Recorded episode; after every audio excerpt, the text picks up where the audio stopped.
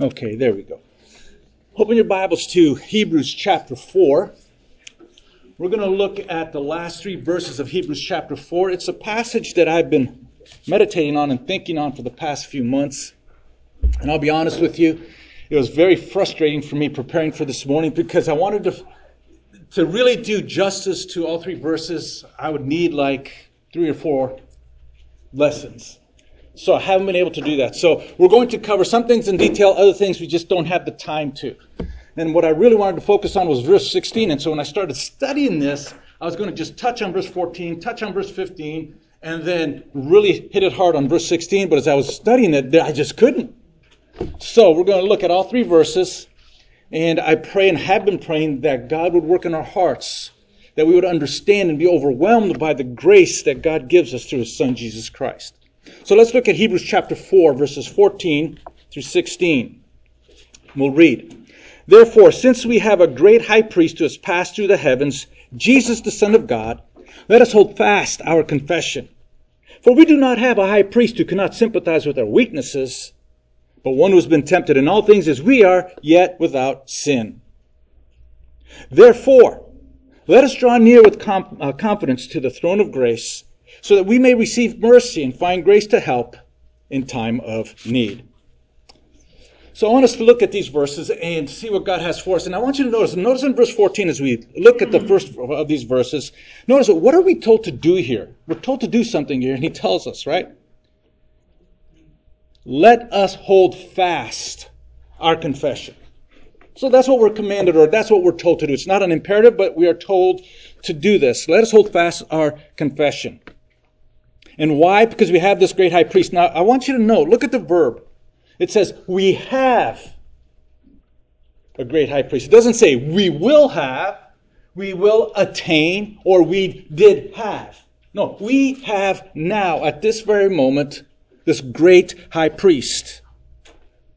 And we will have him permanently. This is critical to understand because that means for you and for me today that we now have all the blessings of the new covenant because of this great high priest. We're the only ones that can make that declaration. People in this world cannot because of this great high priest.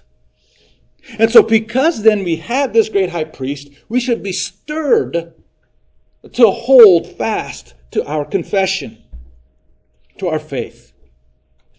Now, this title, Great High Priest, helps us to understand who Jesus is and what he came to do. And there are no high priests today, so that sort of makes it a little bit difficult for a lot of people to understand high priest. But God planned, think about this, God planned centuries of history with Israel, the entire Old Testament, so that we would have a context to understand the high priesthood. Think about that. It means that this is really significant, this is really important. He gave us the entire Old Testament to understand high priesthood so that when Jesus came as our our high priest, we would understand that and be overwhelmed by that. So when you think of Jesus Christ as the high priest, don't let it in one ear and out the other. This is critical. The entire Old Testament, one of the things about the entire Old Testament is to help us understand the whole high priesthood. But sadly today, because people don't understand it, they've transferred this phrase into something that's a little bit more familiar. Uh, like, for example, I know some people have translated this to defense attorney. But this is wrong. Because a high priest is not a defense attorney. Okay? That's not, I mean, Jesus does that, but that's not what high priesthood means. To make this type of modern uh, analogy is to belittle what Jesus Christ did and who he is. We don't have the time to discuss the details of being a high priest. But I want to make a few brief observations, and, and the writer of Hebrews does that in verses 1 through 3 of chapter 5. It gives us a little glimpse of uh, the, the, the high priesthood. I wish we had time where we could spend several lessons on the importance of the high priesthood. But verse 1 says that the high priests came from among men, and they were appointed on behalf of the people to offer gifts and sacrifices to God. That's what they did. We see that in verse 1. So what this tells us then is that there's a holy God and there is sin. And this sin has created a barrier between people and God. So God had to make a provision, if you will, so that man could be reconciled with God. And so what did he do? He ordained in the Old Testament human priests, right? The priesthood, the Aaronic priesthood. And there would be the shedding of blood. It's kind of like a, an animal substitute. That they would be sacrificed, and it would be through that sacrifice where God, um, um, God would overlook, if you will, the sin of man. And so we have this sacrificial system through the priesthood that God established in the Old Testament because of man's sin. That's what we see there in verse 1. But notice, built into this priestly system, there were some inadequacies. Because in verse 3, he says, and because of it, he is obligated to offer sacrifices for sins. He's talking about the priest. The priest himself had to first offer sacrifices for his own sin before he could offer sacrifices for the sins of the people. So note, there's an inadequacy there, right? As far as the priesthood is concerned. And he had to do this every year, which means that the priest's presence with God was very temporary and very short.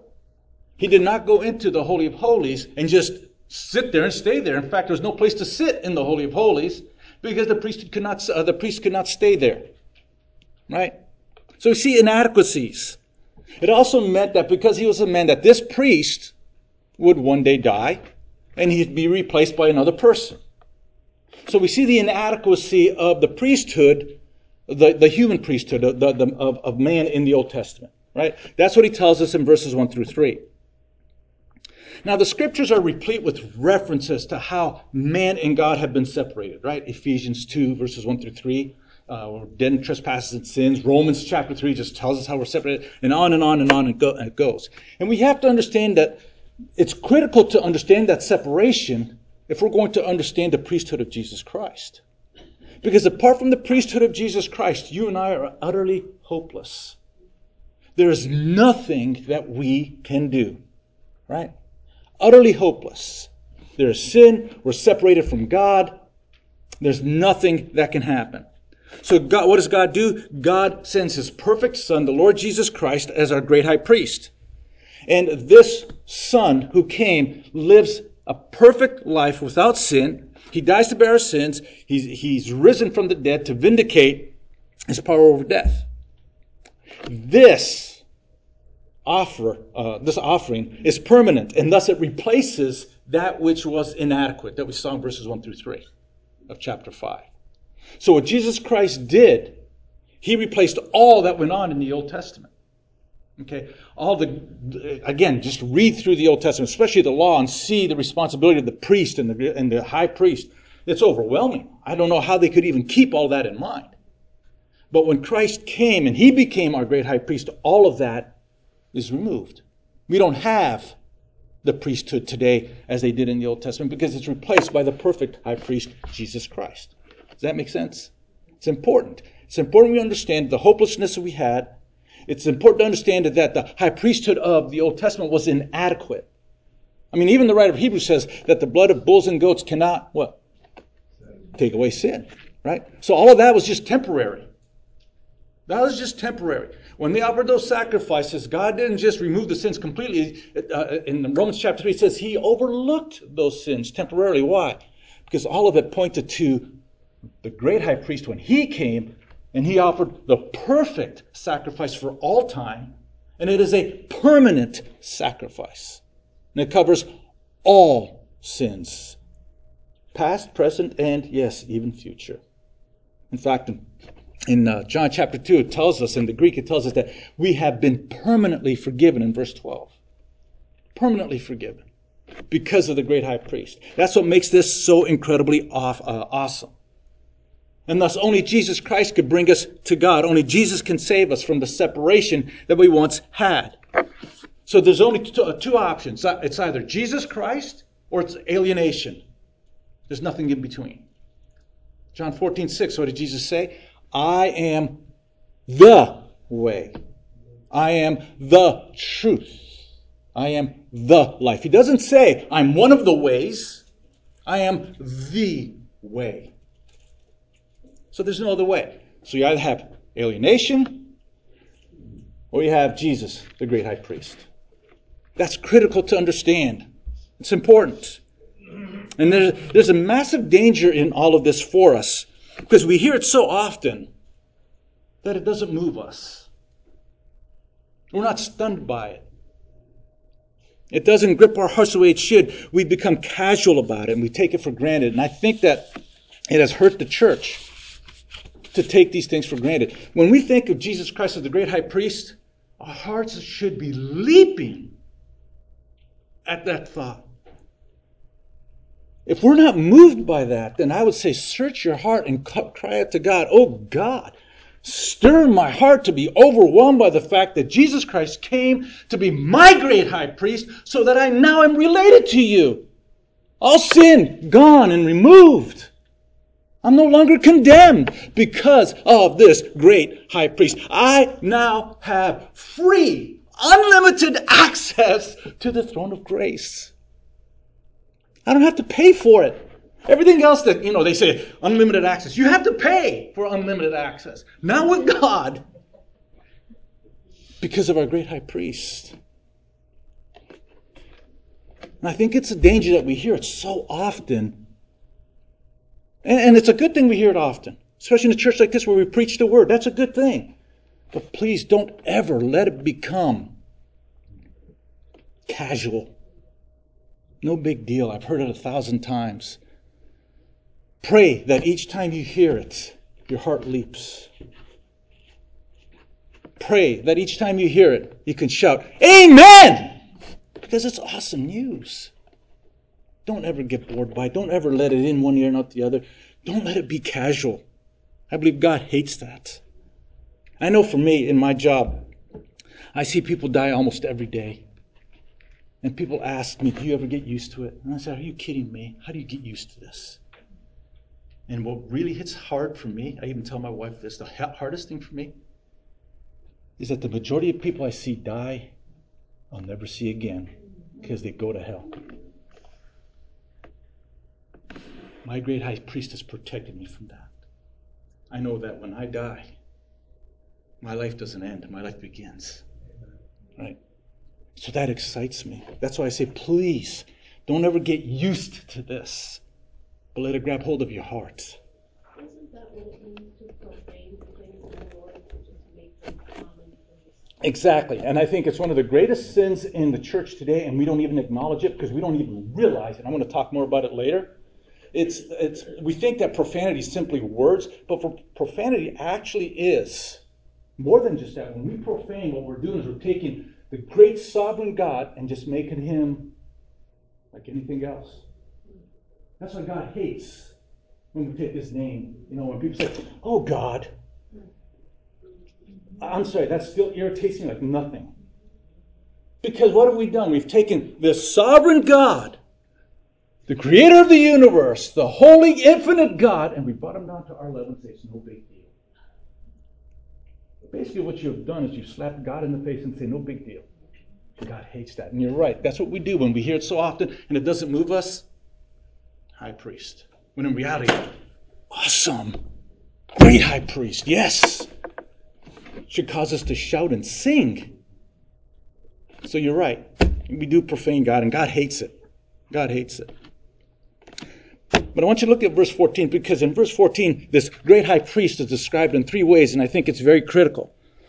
And we see the first one is that he is the great high priest. And I want you to circle that word great because in the Greek it's emphatic. Now I want you to see something as well. Jesus Christ is great not because he's high priest. He's great because of who he is. The priesthood doesn't make him great. He makes the priesthood great because of who he is. Right? And so because he is God, he excels over all. He passed through the heavens, we read, into the very presence of God. Right? So he's immediately superior to all the priesthood that, uh, that was represented by Aaron in the Old Testament. Jesus Christ is awesome in greatness, and there's no other that can match it. So he's superior to all other priests that ever lived or existed. Therefore, all those other priests and priesthood is done with. Okay, it's done with. Now, I'm not saying we shouldn't study it. I think we should study it even more to understand what the priesthood stood for and understand that Jesus Christ fulfilled it all. So we would appreciate it and be overwhelmed by it even more. You think about all the sacrifices they have to offer. Just try reading. Just through the book of Numbers and through the book of Deuteronomy as he repeats it. And try to number all of those sacrifices. Every time I read it, I stand like, wow. Can you imagine if we had to do that every day today? But Christ fulfilled it all. Praise God! I don't have to worry about offering goats, sheep, all kinds of uh, wheat, flour, and everything. I mean, there's so many. And yet, Jesus Christ, in one sacrifice, paid it all. What amazing grace that is. So he's the final priest between man and God because he's never going to die. He's never going to die. In chapter 7, verse 16 of Hebrews, says his, he, his priesthood is by an indestructible life. Think about that word. Indestructible life. Christ cannot be destroyed, therefore his priesthood is permanent. The great high priest. He's alive, he's eternal, and our confidence rests in him. And by the way, that word for great in the Greek is mega. So he's our mega high priest. That's what I like to say. Great, mega. The word mega in the Greek means it's uh, uh, immeasurable. So if you want to measure the greatness of God, you can't. It's infinite. So he is the immeasurably great, the mega high priest. Secondly, this great high priest is unique because he passed through the heavens. And the analogy here is with the Jewish high priest on the Day of Atonement. Remember what he did? He had to pass through and go into the Holy of Holies. But it's interesting there in the Holy of Holies that they would have a rope tied to the ankle of the priest. And there was little bells at the bottom of his robe so that when he goes in, they hear the bells. If they stop hearing the bells and he doesn't come out, he did something wrong. And so they have to pull them out. Because no one could go into the Holy of Holies Think about that. They had to use all kinds of care. But our great high priest took care of all of that. So we now don't have to wear bells, don't have to wear ropes. We're invited into the very presence of God and to pray and spend time with Him. And you know, they were limited on how much time they could stay. One day a year, just for a little short time. We could live at the throne of grace day after day after day after day. Yes. I often think of the great high priest or the priest, Old Testament priest going into the holy, holy, and I think they replaced the curtain, and it just boggles my mind. Yeah, after after Christ died, the curtain, and and by the way, that curtain was about uh, what was it like six to twelve inches thick, so it's not like some guy just but it was 90 feet tall. Yeah, and so it ripped, but they replaced it because they were so caught up in their religion that they, you know, they had no idea what Jesus Christ did, and that's the problem. And right? just and just just think, it always humors me because it was ripped from the top down. To the and who wasn't recorded that was ripped that way? Only the priest. Oh yeah. They saw it. They knew it. The priest had to come out and tell the people. Yeah, it was. Yeah. So God had to tell the priest. Go tell the people. Mm-hmm. They missed it. But that, but then again, see, that adds to the fact that God in His grace opened our eyes so we could see that. The very ones who should have known better because they had the Old they knew the Old Testament. They should have known that and they missed it. Right. And the reason why they missed it is because the God of this world blinds their eyes, 2 Corinthians 4, so they don't understand. So the fact that we're here today and we could talk about this and rejoice Praise God for that because He opened your eyes. If He didn't open your eyes, we'd be just like those Pharisees, just like those priests. We'd be thinking, oh no, let's sew this back up and put it together. Yeah. 90 feet, when you take 90 feet, yeah. you take this room and set it up on its end. Yeah, exactly. Yeah. Okay, and it ripped from the top to the bottom with the new electronic knife. You know? No, it's, it, it is amazing. But that's what the priest that's what the priests had to do. They had to go in once a year. But again, remember the writer of Hebrews says that this was just a shadow of the reality. Our great high priest didn't go into the Holy of Holies there at the temple back then. He went through the heavens and went into the very Holy of Holies where God dwells. And that's where he remains. He stays there. That's where he is. No bells, no whistles, no ropes, right? Been raised from the dead, ascended into heaven. He sits at the right hand of God. In fact, in uh, Hebrews 7.26, it says that he's gone through and is exalted above the heavens. So he went into the true Holy of Holies, exalted over all. And so his ascension, when Christ rose from the dead, and we talk about his resurrection, which is very important, but please don't forget his ascension is critical. Resurrection is critical, but so is his ascension because the ascension of Jesus Christ is God's visible act of his vindication, his exaltation, his glorification. God accepted it. God accepted it. If Christ did not ascend, then it wasn't accepted. We'd all be in trouble.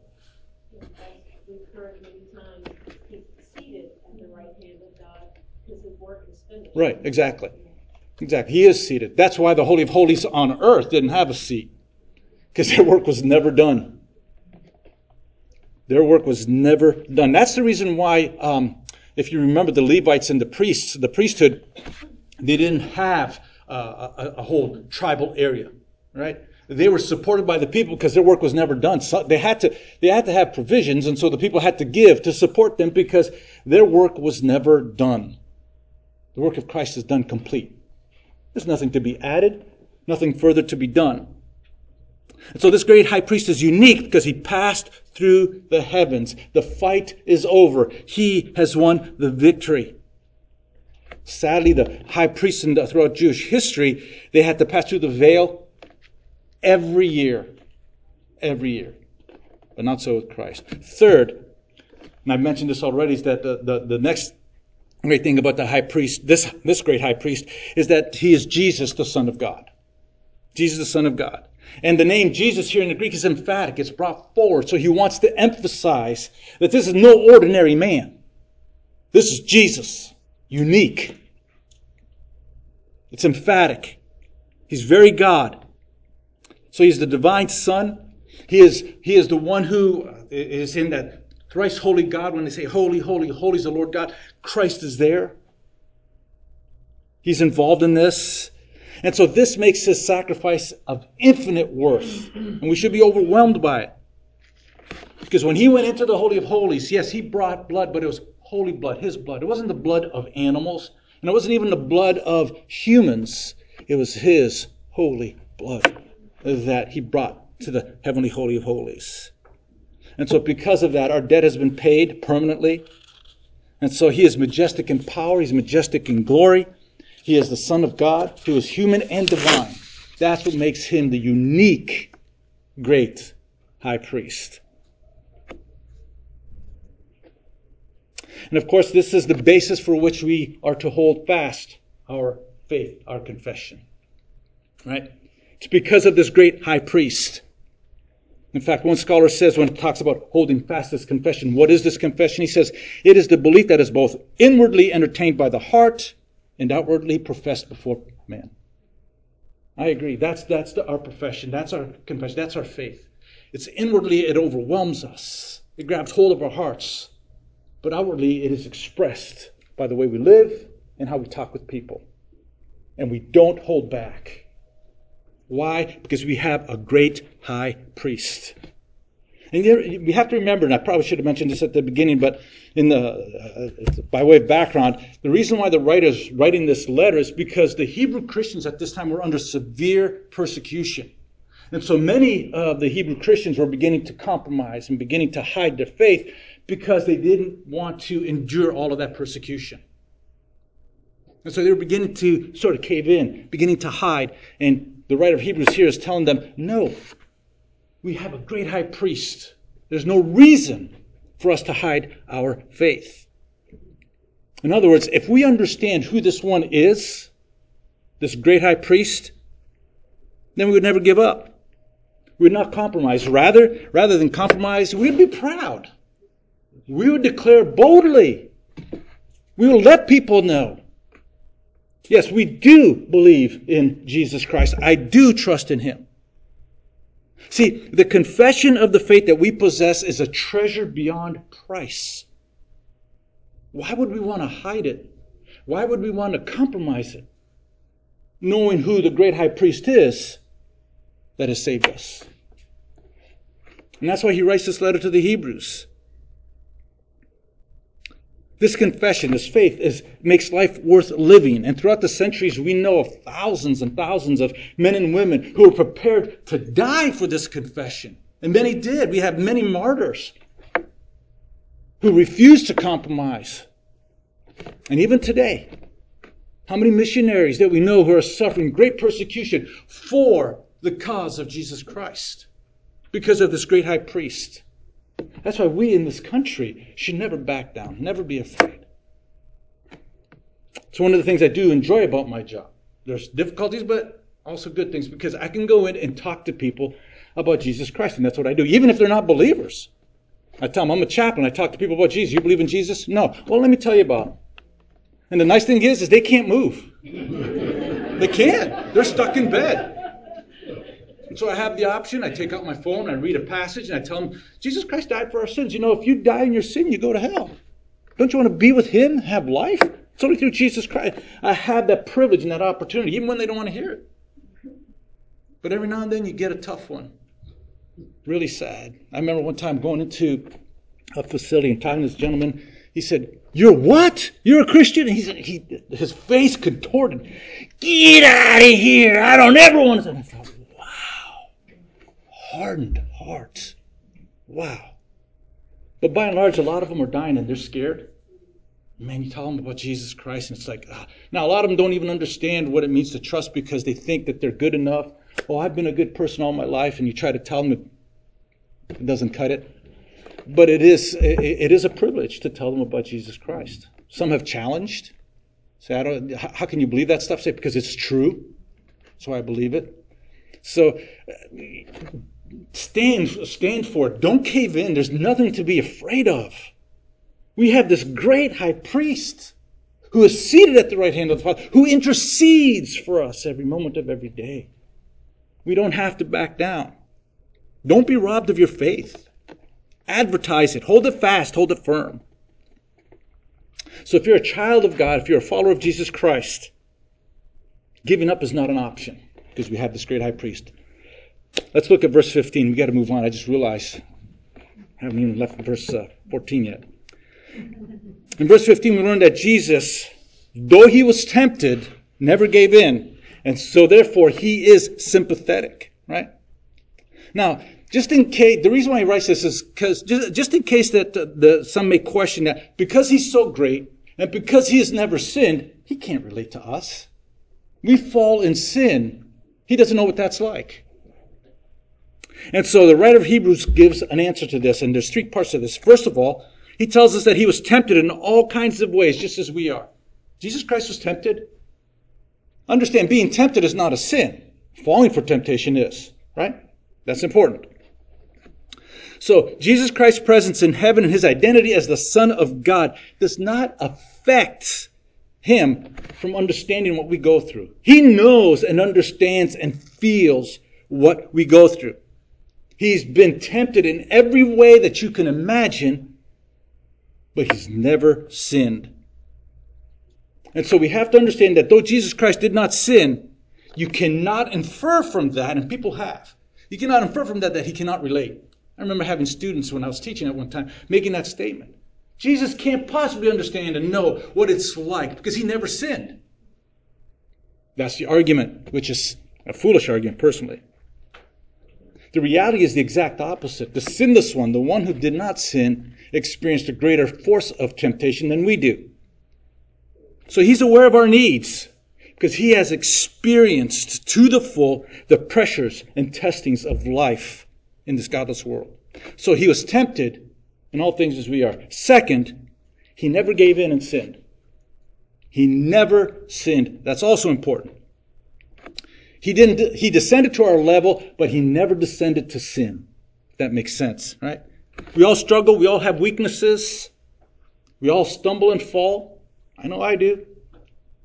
but not Jesus Christ. John Calvin says, These infirmities or weaknesses, these infirmities Christ of his own uh, accord undertook, and he willingly contended with them, not only that he might attain a victory over them for us, but also that we may feel assured that he is present with us whenever we're tried by them.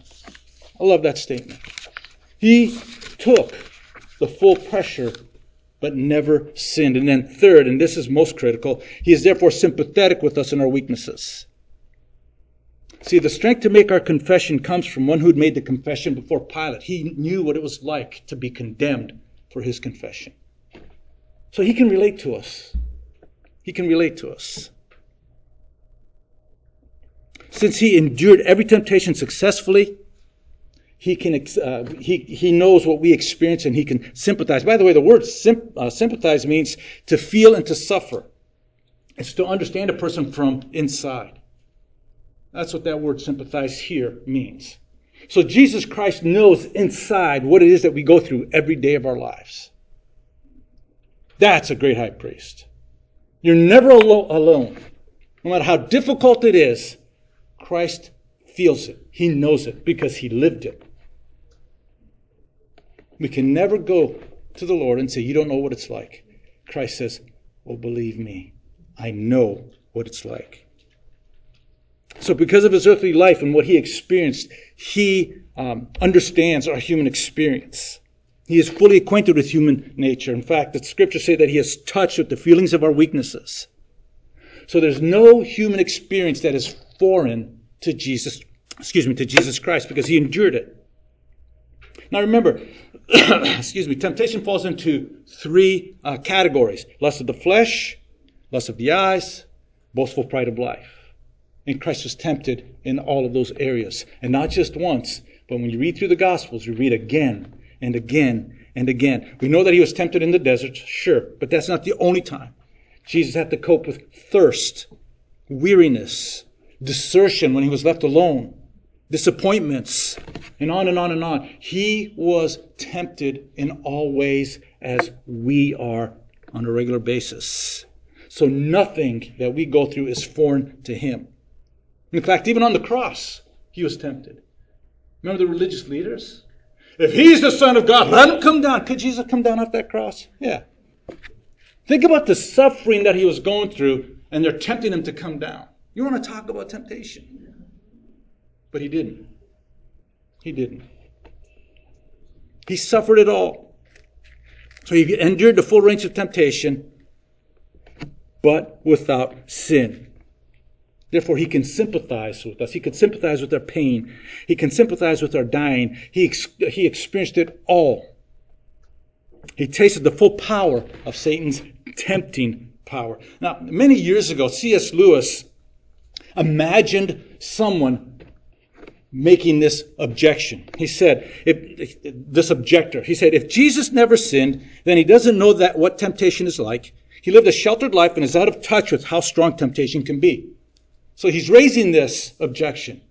And then C.S. Lewis answers this objection. Here's what he said. Here's how he answered. He said, A silly idea is current that good people do not know what temptation means. This is an obvious lie. Only those who try to resist temptation know how strong it is. A man who gives in to temptation after five minutes simply does not know what it would have been like an hour later. That is why bad people, in one sense, know very little about badness. They have lived a sheltered life by always giving in. Christ, because he was the only man who never yielded temptation, is also the only man who knows to the full what temptation means. He is the only complete realist. Basically, what he is saying is this. Let's use our imagination. Let's say there's this big, massive pit. We'll call it temptation pit. It's filled with every kind of temptation. Big, deep pit filled with all of this temptation. And there's three people standing next to this temptation pit. And out of this temptation pit is a rope around person, we'll call him person A. And it's pulling on person A to come into this temptation pit. 20 pounds of pressure and he's resisting. 30 pounds of pressure and he's resisting. 35 pounds he gives in and goes into the temptation pit. Person B, same thing. He's got this rope around him. Temptation is pulling him in. And he's fighting this temptation with all that he's got. 30, 35 pounds. You see the sweat breaking, and he's fighting and fighting. They keep pulling and pulling. 45, 50, 60 pounds, and he gives in. Boom. Goes into the pit. Person C, rope around him, same thing. Just pulling on 35, 40 pounds. 50, 60, 70 pounds, and he's fighting and fighting. 80, 95 pounds, the sweat's pouring on, he's fighting. 100 pounds, the rope breaks, and he doesn't go in. Out of those three, who experienced the greatest temptation? See. Though he didn't go in, he felt the greatest force. That's Jesus Christ. We give in, he didn't. So when we talk about temptation and, and does Christ understand? Oh, yeah. He understands far better than we do, even though we're the ones that go through it now. Because he never gave in. He experienced the full force of the demonic world's temptation and never gave in. So, yeah, he does relate. I agree with C.S. Lewis. He's the ultimate realist. He knows temptation, he knows the force of temptation.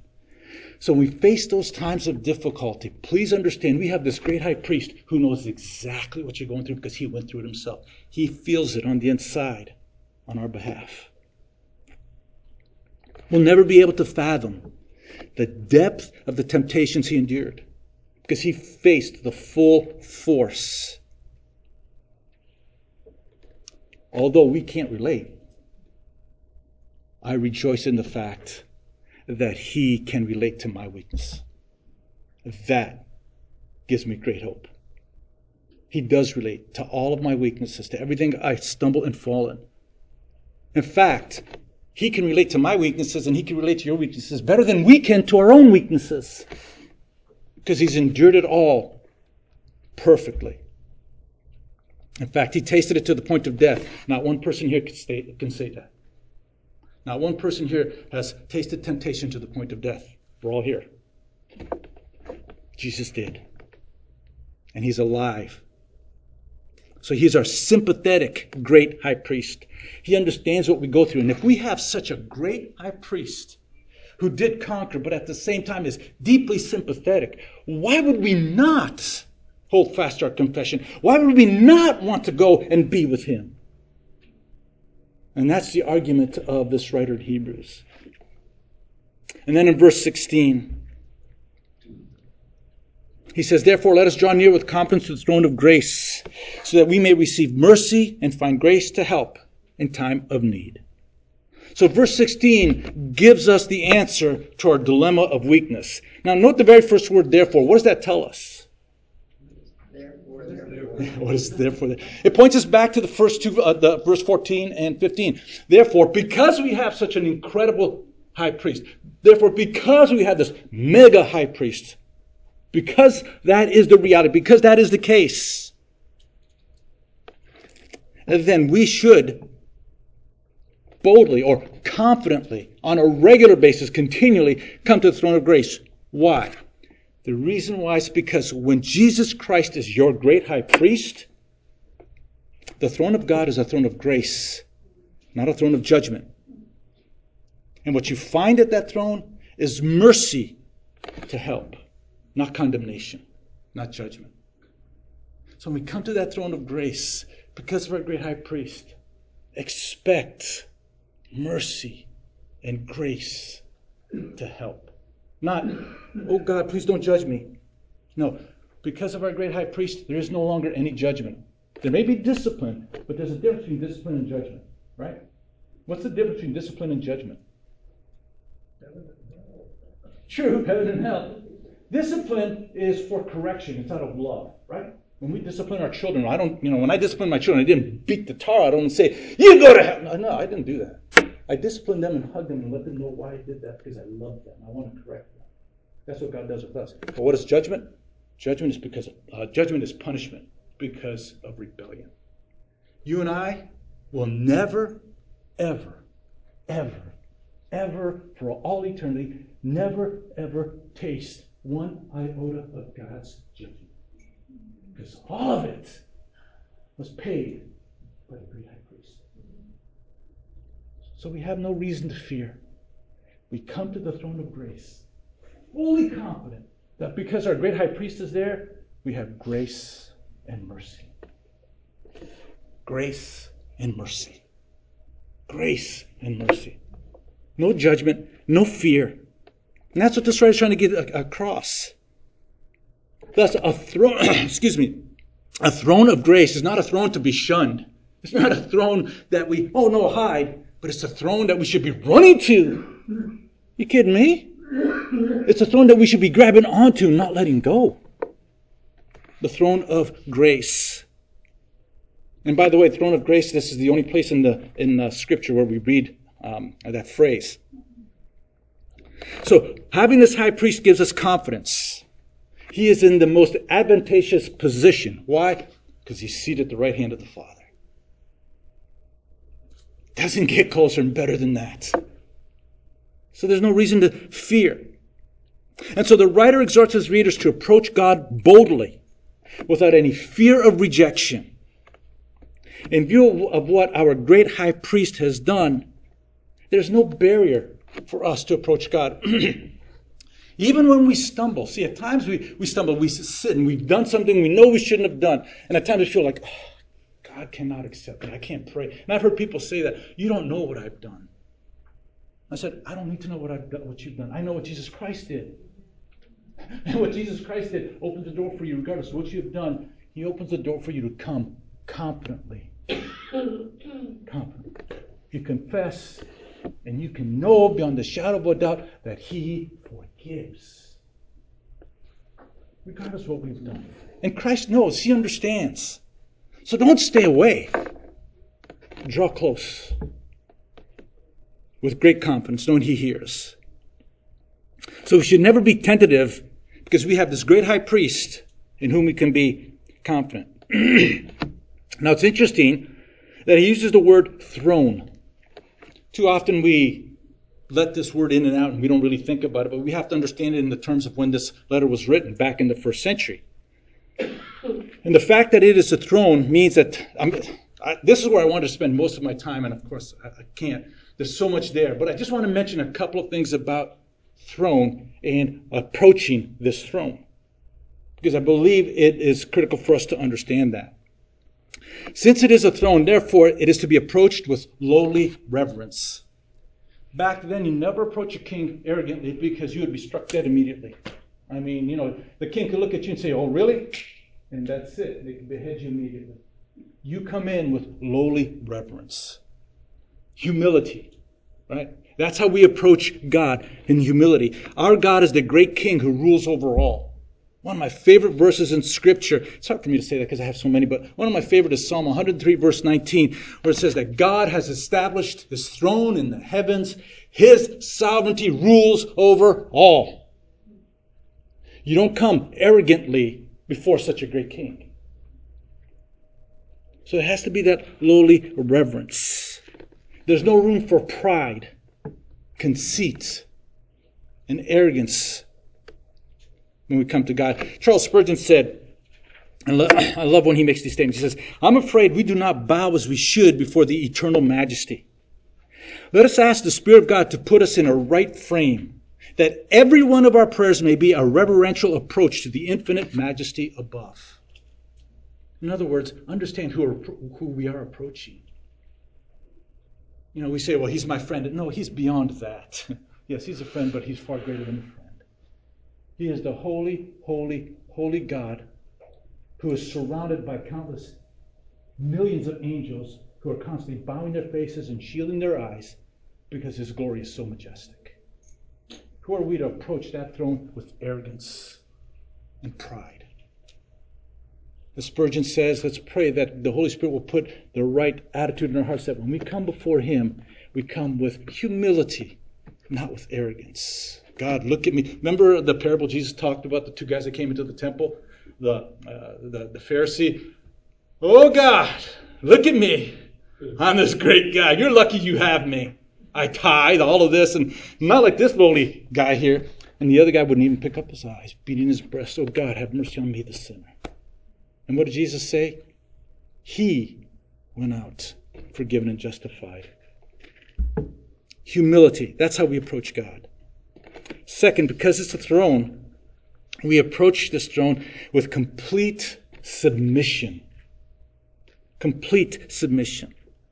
We don't approach this throne as though we're going to tell the king what to do, as if he doesn't know what's going on and what needs to be done.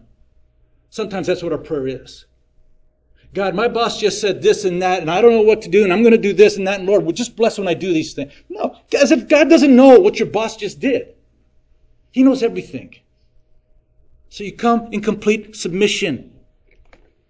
We come with the phrase in our minds, not my will, but your will be done. And it's easy to voice that. Boy, it's a lot harder to feel that, though, isn't it?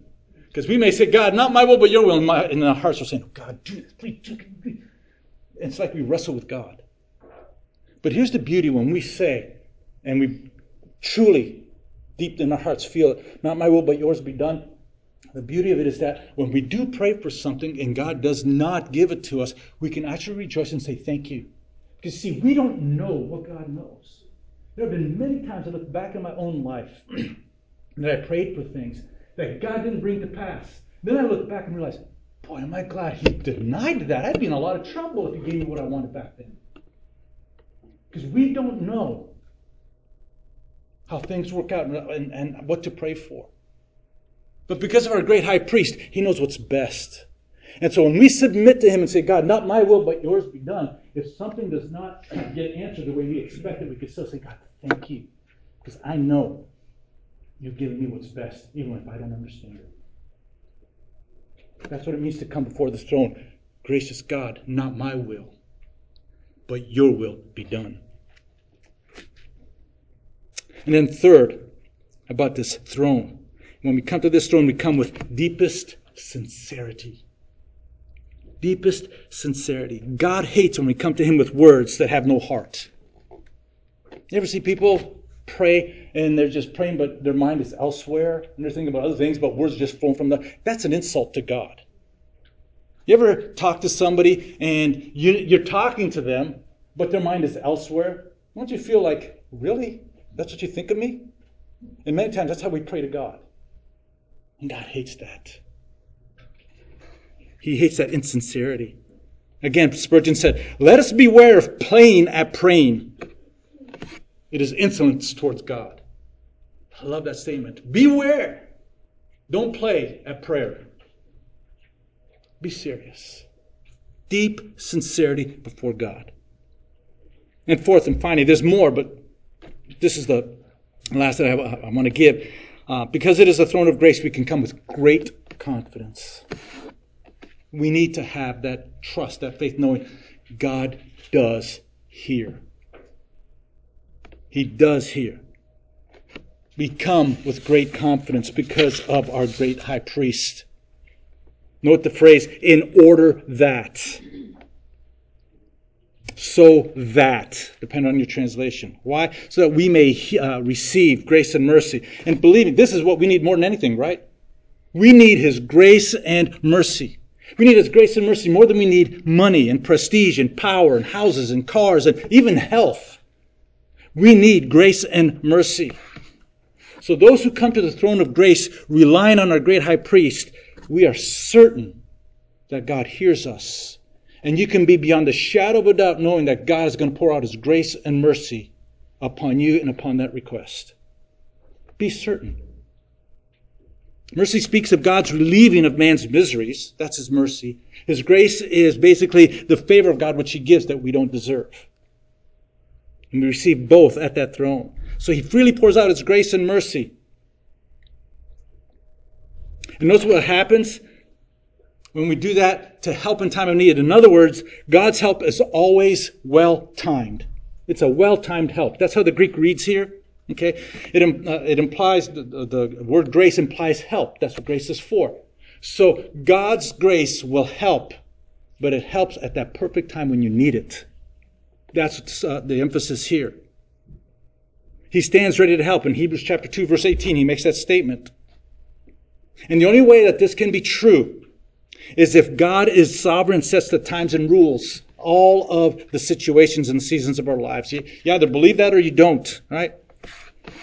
Your trust in God's sovereignty will determine your prayer life, whether you realize that or not. Your trust in God's sovereignty will determine your prayer life. Little trust means little prayer. Great trust, great confidence means great prayer. And so we have to trust.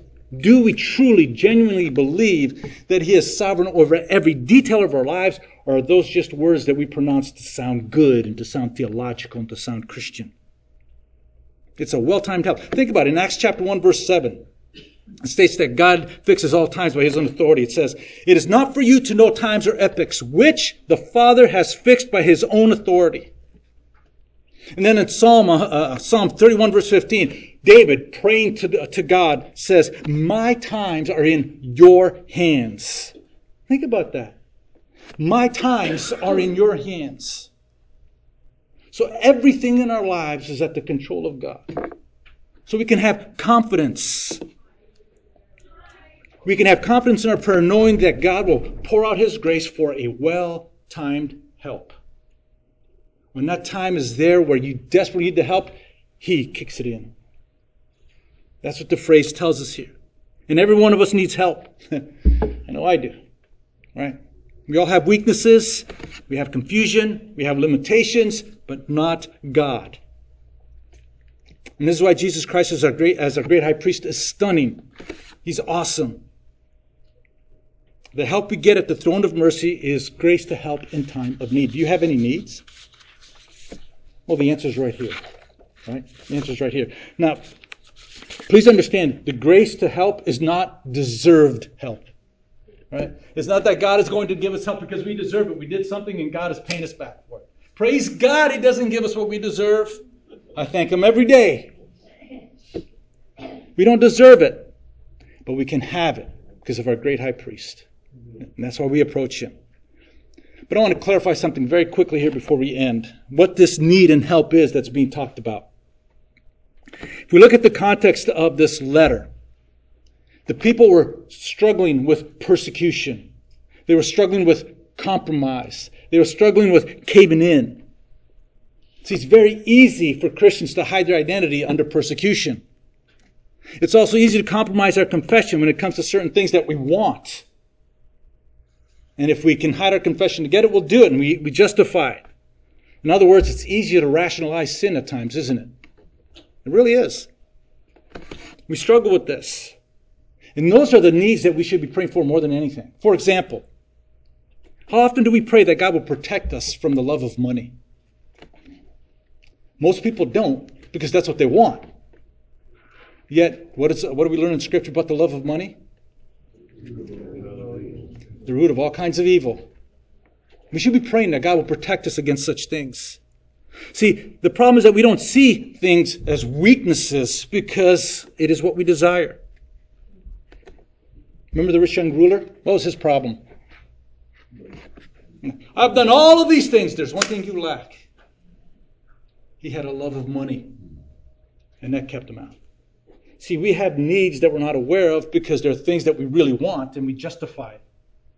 When in reality, we should be praying, God, protect me from the love of money. God, protect me from hoarding what you've given to me. Protect me from how I look at people and judge them. Protect me from this. Protect. Those are things we need to really be praying uh, for because those are the things that matter more than money, possessions, even job. So be careful what we consider needs. So then, because we have this indescribably awesome mega high priest, we can do two things. We can hold fast to our confession and we can come confidently to the throne of grace and there find grace and mercy to help in time of need. Let's pray.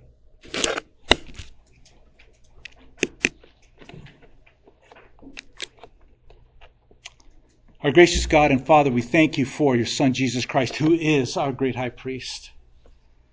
Lord, I pray that what we have seen today, what we have learned today, that your Spirit would so penetrate our hearts that we would be those who would hold fast this confession and we would not um, back down, but we would declare boldly. And Lord, that it would draw us closer to you so that uh, we would uh, continually come with great confidence to the throne of grace. That we present to you our needs, the true needs. And that we would know and trust and have confidence in the fact that you will meet those needs according to your grace and mercy. So, Father, thank you for this rich passage. And we pray now for this next hour.